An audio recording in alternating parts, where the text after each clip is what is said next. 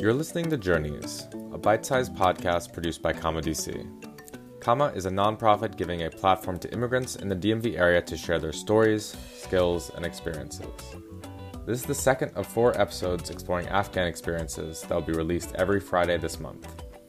I'm your host, Ben Jaffe, and today's guest is Javid Rafat. Javid is a monitoring and evaluation expert working in the field of international development who came to the US on a special immigrant visa in 2016.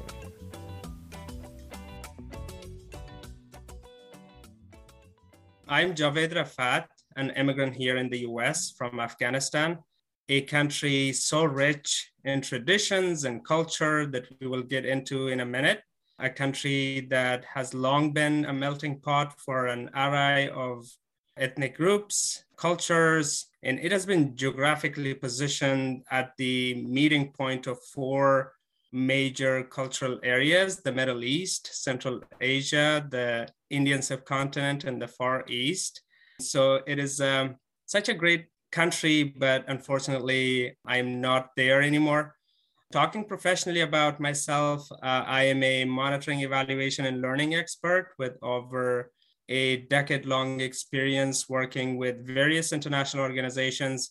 I have moved to the US with my family in 2016 after it became too dangerous for me to continue to stay in my country.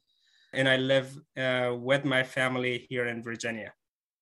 And how did you end up moving to the United States in 2016? And how did you end up working in international development? How I ended up here was as a result of the changes that occurred in Afghanistan after the September 11, 2001. I was going to school uh, when when 9/11 happened, but in 2010, when I graduated from from the university uh, studying economics, I ended up starting working with these international organizations that came to Afghanistan to support the country and to support its people and build the institutions. Uh, so I started my work with a company called Creative Associates in 2009. And since then, I have been continually working with these international organizations, with many others as well, that provided me the opportunity to help my people, help my community, and help the country. But at the same time, you know, that there was a, an insurgency against the Afghan government, the Afghan people, and the international troops in Afghanistan. You know, Taliban and different other fighters, the terrorist groups that were active in Afghanistan. So they started to target people that were working for the international organizations, such as myself. Me working in that area for a couple of years, I was known to people, known to the community that this person, Javeed Rafat, is working for the international organizations, for the foreigners, as they are putting it. And then to the point that it was not safe for me and my family to stay in Afghanistan. So I was provided an opportunity to come to the US with my family to be safe from the threats that were directed to my life and to my family's lives. So you mentioned this in the beginning, how the international community started um, after 2001. Changing Afghanistan and how your work with them is what led you to having to leave. What are the big changes you saw to Afghan society post 2001 that were due to the international community? That's a really good question. So, the international community's engagement, the United States on the lead, really changed Afghanistan like 180 degrees.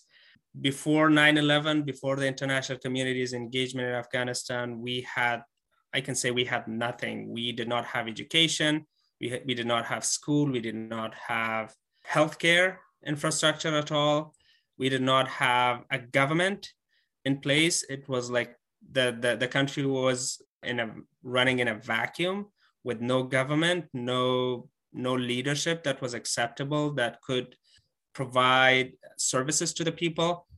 After after the international community came to the to afghanistan to rebuild the country to support its people to help with the economic recovery i saw that firsthand myself being involved in the rebuilding of the country that the country was going to a very positive direction from basic institutions such as the government itself the international community supported the afghan government to build those institutions and then move on to build the economic sectors like the education sector the healthcare sector the agriculture sector and even the the manufacturing sector to an extent.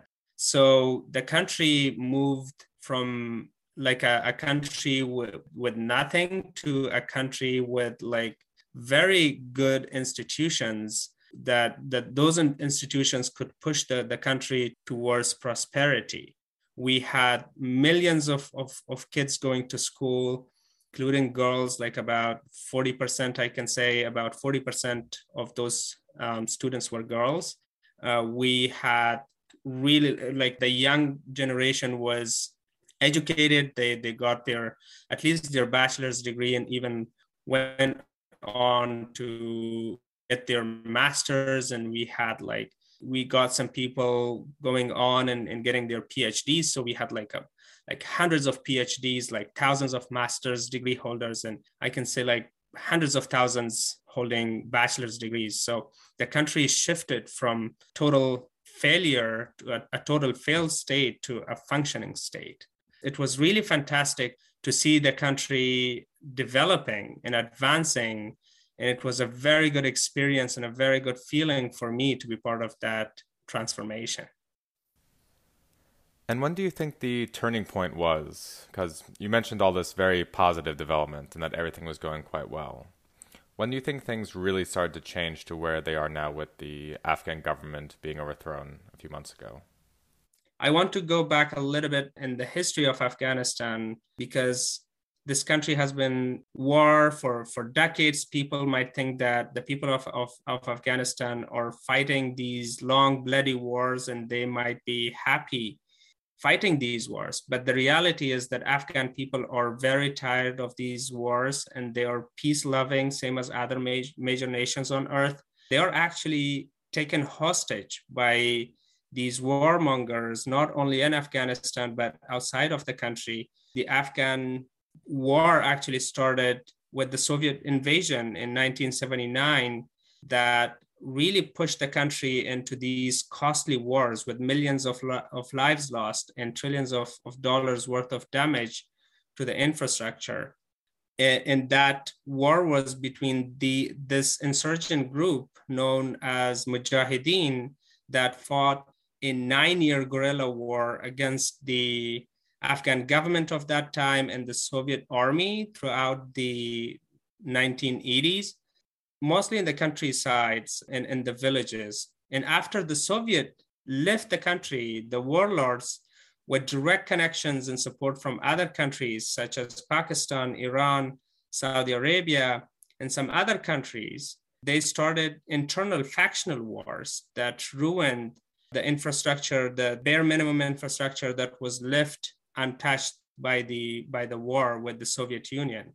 So then the Taliban, this jihadist uh, militant group, emerged uh, in the aftermath of the war and they came to power in 1994 and continued their atrocities and their dark ideology implementation until the September 11 attacks.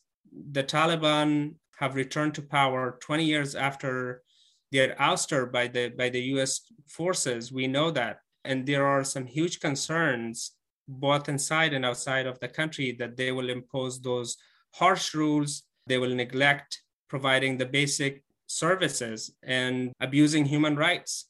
These concerns are real now because, from my own experience talking with, with my extended family members in Afghanistan, I know that they already banned music and cultural activities in the country. They also banned girls' education and they are continuing to commit the atrocities by killing social media activists, by killing peace advocates. And they are also targeting and killing members of the Afghan national security and defense forces that were serving the country and during the republic. So we are back to to the dark era of the Taliban. And I think the real turning point was 2014 and also 2020 when the Doha peace process was the, the Doha peace agreement was signed between the United States and, and the Taliban. And that peace agreement really emboldened the Taliban and give them that faith that they will continue to fight the international community, the international forces, and also the Afghan National Defense and Security Forces, and they will be victorious. And that's what happened. And they came back to power. Turning back to your specific journey a bit, what was your experience like going through the relocation process back in 2016? The relocation process of myself and my family has been very good, but there are some areas that needs to be improved, especially the application process, uh, which is taking too long, anywhere from two years to five years for for for different people. But actual journey in the arrangement of flights and logistics was was very good. It was done by the international organization for migration. They did all the logistics they booked our flights and they had their representatives in the airports along the way to guide us and welcome us. And they also had their representatives waiting for us here in dallas airport. Uh, when we arrived they picked us up and brought us to our apartment. And the apartment was arranged and it was rented by them.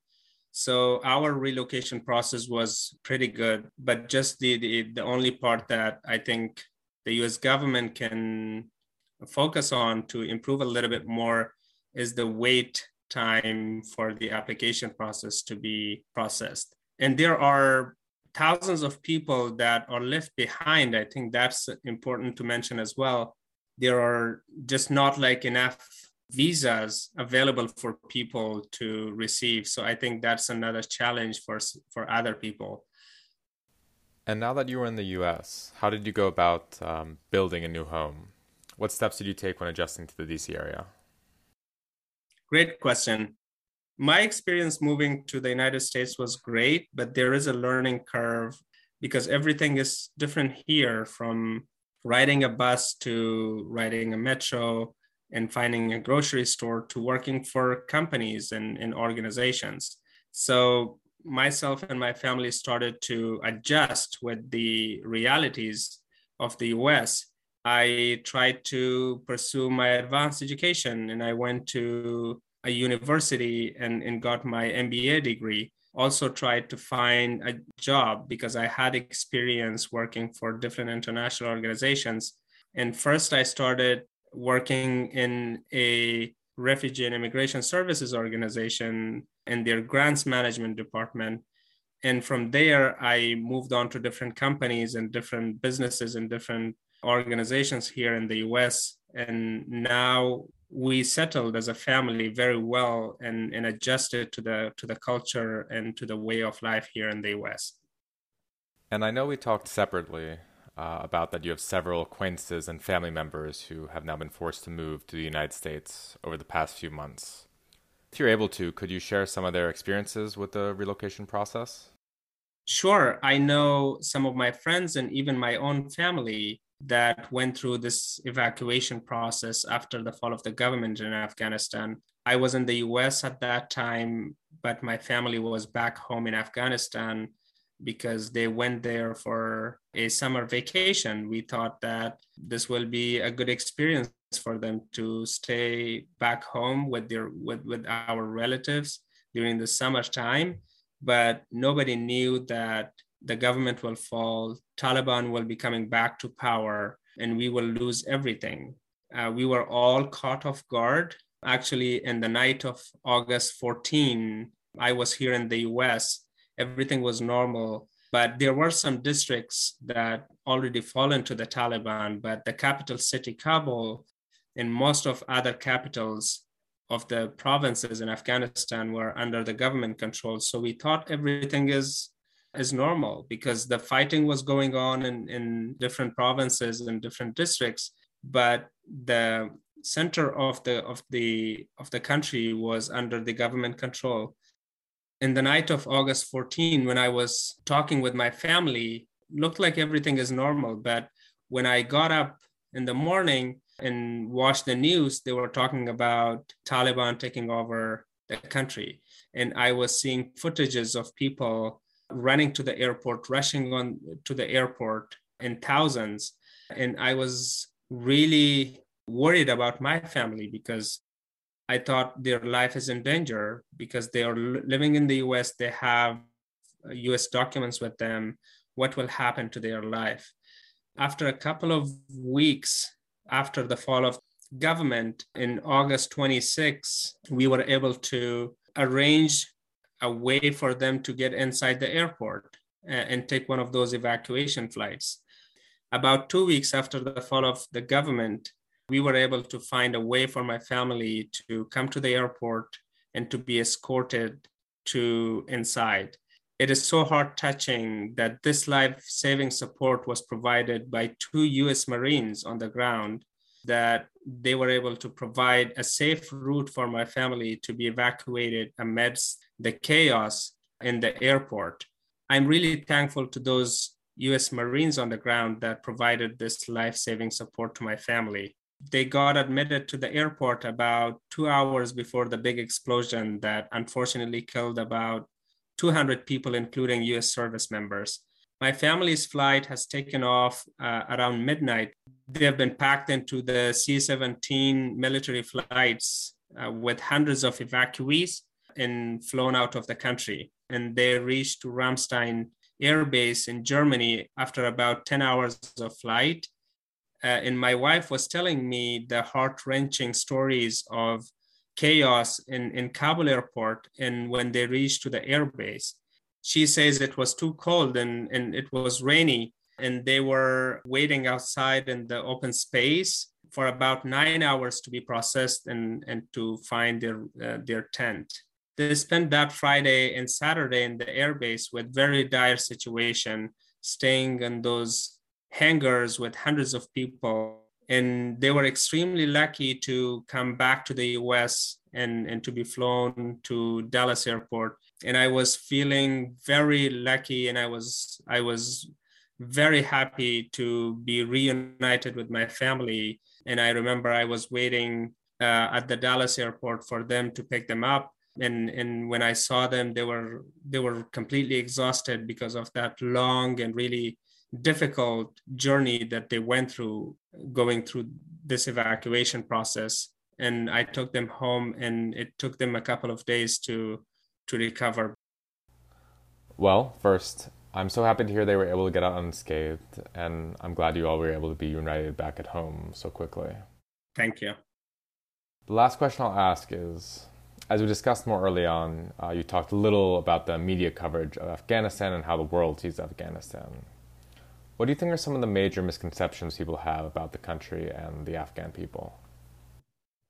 That's a wonderful question. One thing that I think is misunderstood about Afghanistan is that it is often said here in the uh, in the West that Afghanistan is a barren, arid land and forbidding graveyard of empires. This perception does not do justice to Afghanistan's cosmopolitan history as a crossroads between South Asia and Central Asia, and also to its rich traditions of Buddhism and Islam and other religions. So I think this this misperception or misunderstanding about Afghanistan that the people are fighters and they are the graveyard of empires is um, a misconception about the people.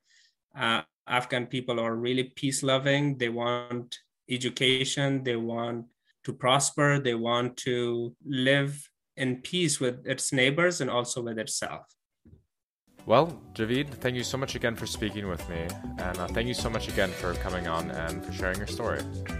Thank you, Ben. I think it has been quite a good experience. A big thank you again to Javeed for joining us, and thanks so much to our listeners for tuning into episode two of our mini series. If you're interested in finding out more about how to support the Afghan community and the refugee community in the DMV area, you can visit our website at commadc.org or at Instagram at, at commadc. Take care, everyone.